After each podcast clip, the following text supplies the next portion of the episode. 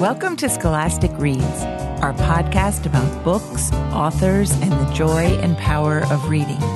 I'm your host, Suzanne McCabe, editor at large at Scholastic. Thank you for joining us.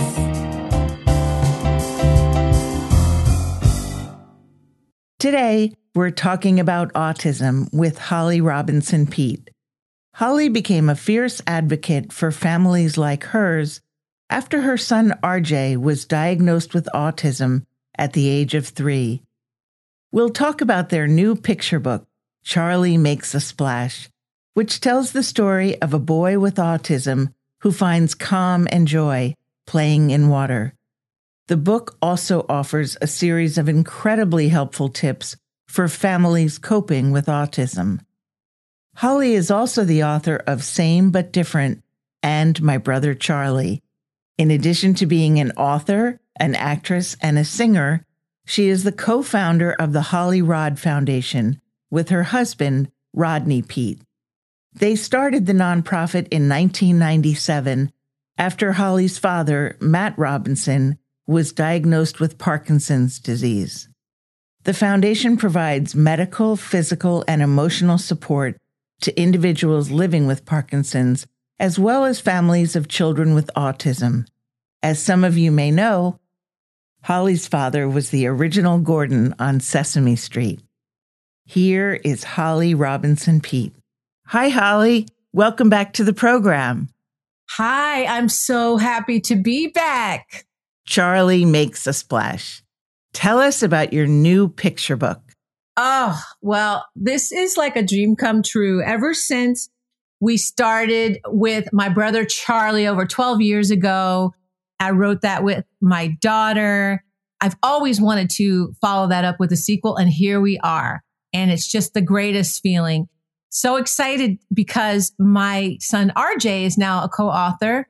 And so that's awesome because where we are, I feel with the autism journey is that he needs to advocate for himself, needs to speak for himself.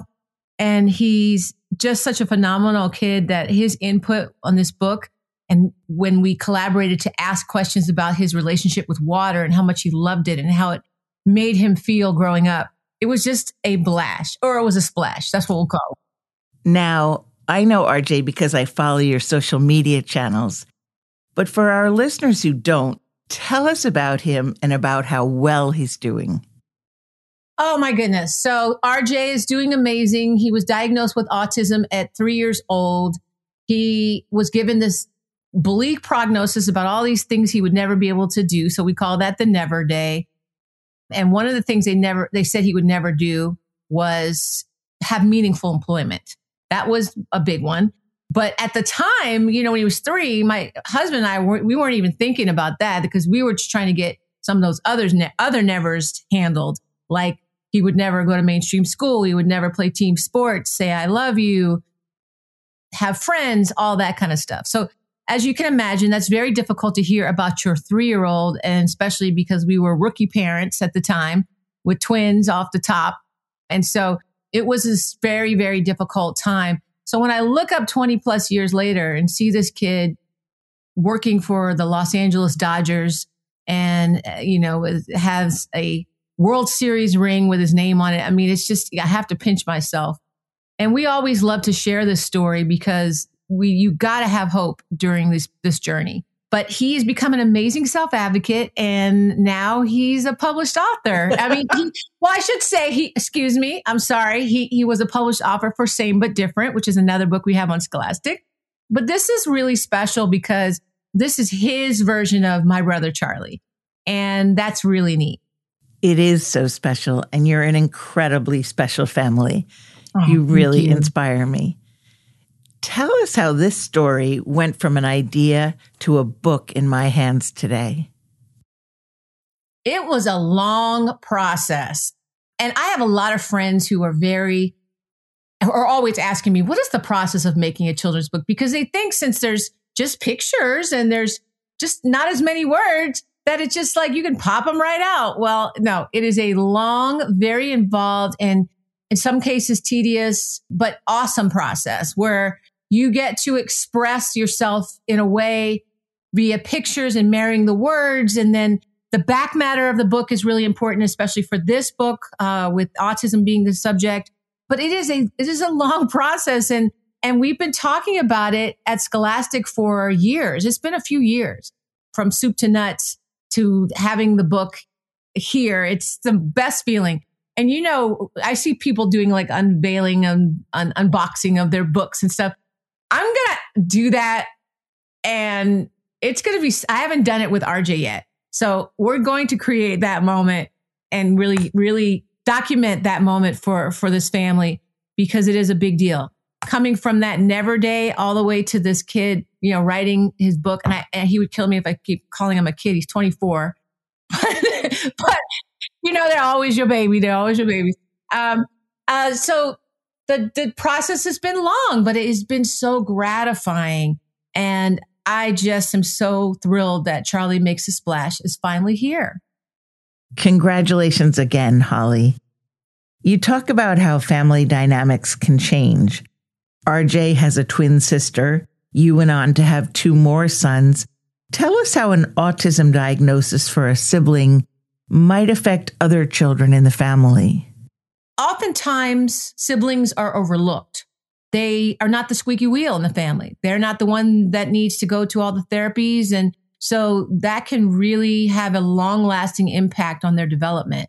If I had to do it again and go back again and do this journey again, a lot of things I wouldn't change, but one of the things I would change is how I related directly with Ryan, RJ's twin sister. She now, you know, she's graduated from college and she's now written long books and at school, you know, and theses at school about growing up and how hard it was for her. And not only did it make me feel guilty as a mom, I had lots of mom guilt, but also I realized I wanted to share that information with other people who may be just getting the diagnosis or trying to manage the siblings. And I think the biggest thing is just one on one time. It's really just sitting down with your other, with the sibling, your other child and really listening to them and don't mention, or it is not about RJ, it's all about you, Ryan. It's all about let's go get our nails done. Let's go have a road trip. Let's go do a trip just for the two of us. Now, oftentimes in families, that dynamic is, it's, it's kind of hard to do that. You know, you're working, you could be a single parent. There's all kinds of different things that impact that. But to the extent that you can, it's all about one on one time, I think, and that child just feeling special outside of being a sibling of a child with special needs. That makes a lot of sense. And you have great tips for parents and caregivers in the back of the book. Could you tell us about some of them and why you decided to create this resource for families? I wanted not just a beautiful children's book and an awesome story, which in its, in and of itself gives a lot of awareness and acceptance and promotes some really positive things about neurodiversity and how special and amazing our kids are. But there are some hard, cold facts about raising a child with autism, dealing with that. And I know when I got the diagnosis, my husband and I were very stumped. We didn't have any resources. We didn't have any books like My Brother Charlie or Charlie Makes a Splash. And we certainly didn't have any books with, with back matter and information about our journey and resources. There just wasn't, it was a different time. And it seems like not that long ago, but it was over 20 years ago. And I just remember there were never, never any podcasts like this, like we're doing, where you're talking to people about what this journey was like. And then you also have a book and resource. In short, there was no Welcome to Autism handbook. And because of that, we knew when we finally sort of settled into this diagnosis, because the beginning was kind of tough, that we wanted to create these resources and this, this for other families that may be looking for some hope and then just some hard, cold ones and twos about what to do if you get this diagnosis. And so that was my favorite part about doing the book. And I, I have to say that was one of the hardest parts because I didn't want to leave anything out. I want, I, had to go back in my mind to those early days and try to remember what it was I needed and the questions that I had.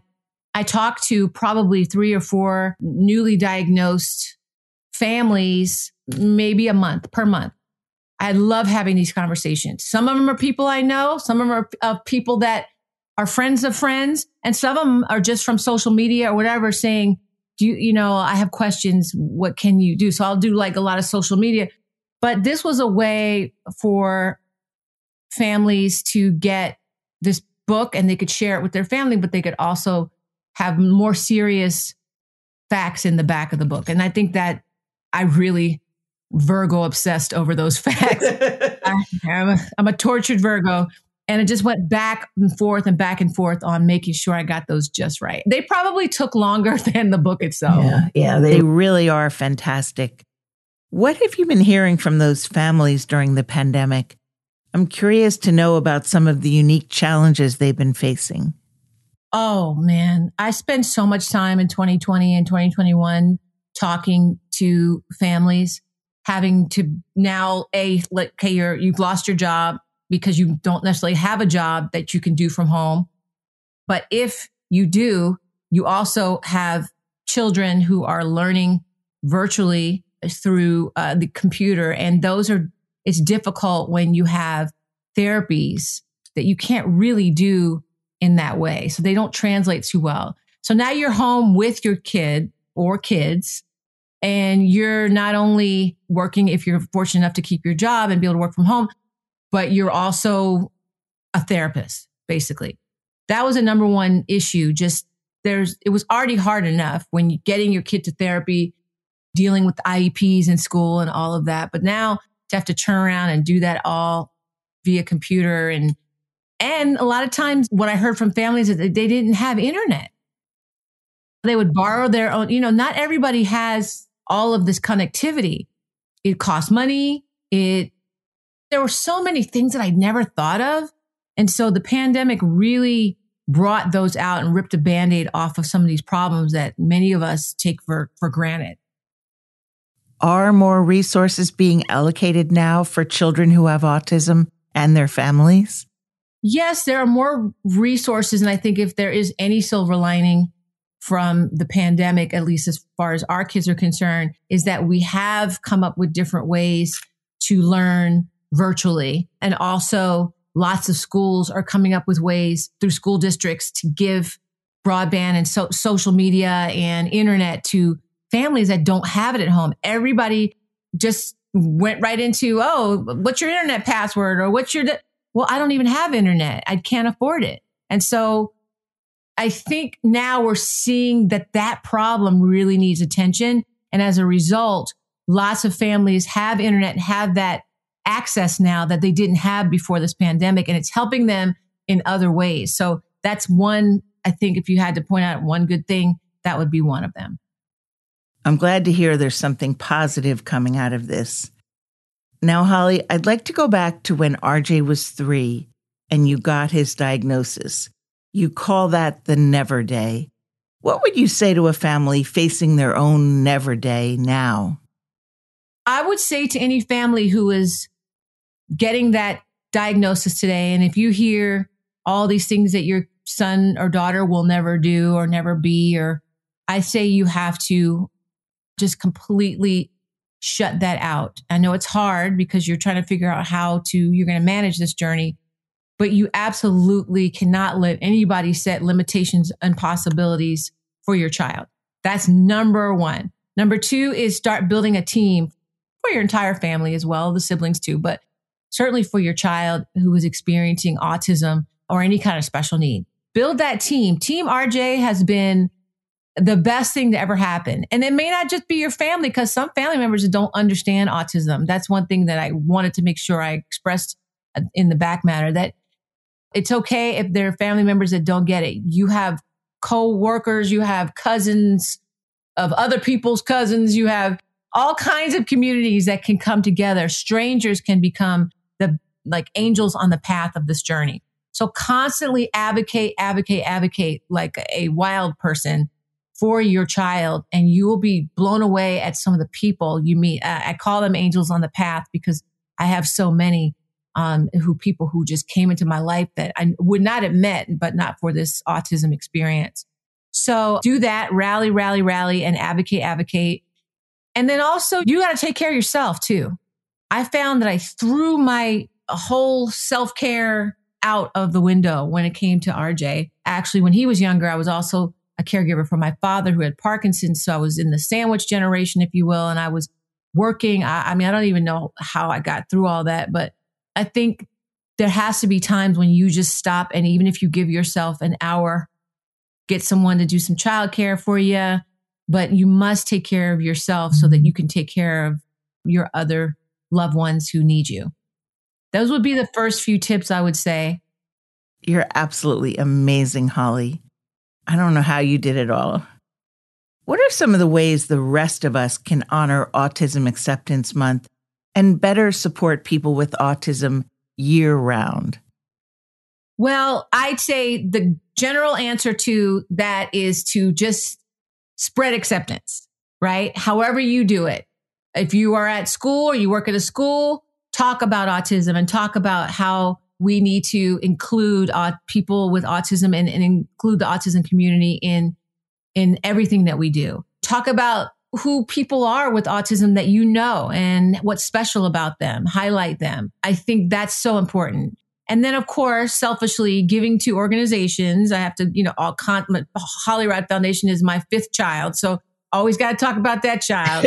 um, we are working to support families impacted by autism and Parkinson's. And my father, we do job training and um, vocational support and caregiver support and family therapy. And so we're doing that via RJ's Place, which is we built in LA, and we're going to be building more, hopefully outside of California as well. But we're now putting together lots of resources on our website at hollyrod.org and focusing on helping those families. But really, it's just really about each person taking this acceptance into their communities and their circles. It's like a each one, reach one, teach one scenario, right? And I'm really excited that we're moving past autism awareness and moving towards autism acceptance. I love seeing that journey because while there are still people who are very ignorant and not, not in the bad way, they just don't know. That's what ignorant means. You just really don't know about what autism is. A lot of times it's not their fault. It's just because if you don't know, you don't know. So the awareness piece still needs help, but the acceptance piece, especially for people like my son, who's in his 20s and he's like, mom, people are aware, like they need to just accept. Can we can we move past the what, what is autism? I'm like RJ, we still have to say what it is because people, some people don't know. A lot of people don't know. So for young people like my son RJ, who is an autism self advocate, he would like to see the conversation move more towards autism acceptance and autism love and normalizing neurodiversity than the awareness piece. But I'm always explaining to him that there are a lot of people who still don't know what autism is. So when he sees me like post autism is blah blah blah, he's like, "Mom, they still don't know." I'm like, "No, a lot of people don't know, honey. Sometimes you don't know till you know and until you have to know." I love that he's such a great advocate I love that he cares about other kids with autism. It's probably the most fascinating thing I've ever seen is to see RJ uh, around younger kids, especially the ones that don't have the verbal abilities that he does. I just, the look in his eyes, how he can just sort of be around them and understand exactly what they're feeling and thinking is quite miraculous. It's, it gives me chills every time I see it. That's so lovely, Holly. And the fact that RJ was able to bring that to this book for other children he doesn't even know. It's yes. really something. It really is. It's it's all very awesome. I'm so thankful to Scholastic to be able to give me this opportunity for our family to tell our story. Everybody just wants to put something out there in the world that's going to be around forever. And I feel like my brother Charlie and Charlie Makes a Splash will be around long after we're gone as really the first children's book from a major publishing house to really lean all the way in to what autism is. And I have to say that because I remember pitching the book all these years ago and meeting a lot of other places who were just they thought it was a niche niche book, you know, like it's just oh wait, maybe a little section of the community. I said, "Well, do you know I remember saying this do you know what the prevalence of autism is? And that back then it was like one in 200 or something. Right now it's one in 44. But back then it was not as as much. And I was like, if just every family that's dealing with this gets this book, it's a it's a hit. And I didn't even have to say that to my friends at Scholastic because they got it. They understood that this was a hole in the market. And we didn't see it. The first thing I did when we got the diagnosis was run to a children's bookstore to, to try to find a book to explain it to his twin sister. And it didn't exist, but we created it. the Peetes can do anything. Yes. well, thank you so very much. I know this episode is going to be incredibly helpful to all of our listeners as it has been to me. Thank you so much for having me, Suzanne. You you have been such a joy to speak with and looking forward to doing book tours and getting out there now that the world's opened up more and really talking to families about Charlie Makes a Splash and getting that to be the next book that is in all of the children's libraries and all the classrooms around the country. My great thanks again to Holly Robinson Peete for joining me today. And thank you for listening. To learn more about Holly and Charlie Makes a Splash, and for autism resources, check the show notes or go to scholastic.com slash podcast. Special thanks to producer Bridget Benjamin, associate producer Constance Gibbs, sound engineer Daniel Jordan, and music composer Lucas Elliott Eberl. I'm Suzanne McCabe. We look forward to sharing more Scholastic Reads next time.